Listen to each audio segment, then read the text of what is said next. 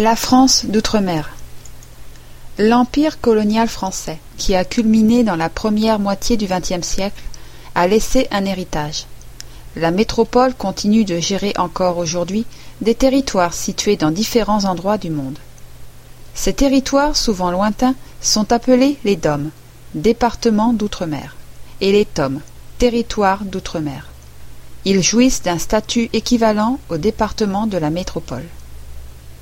Les DOM comprennent les Antilles françaises, Martinique et Guadeloupe, la Guyane, située sur le continent sud-américain, et la Réunion, dans l'océan Indien.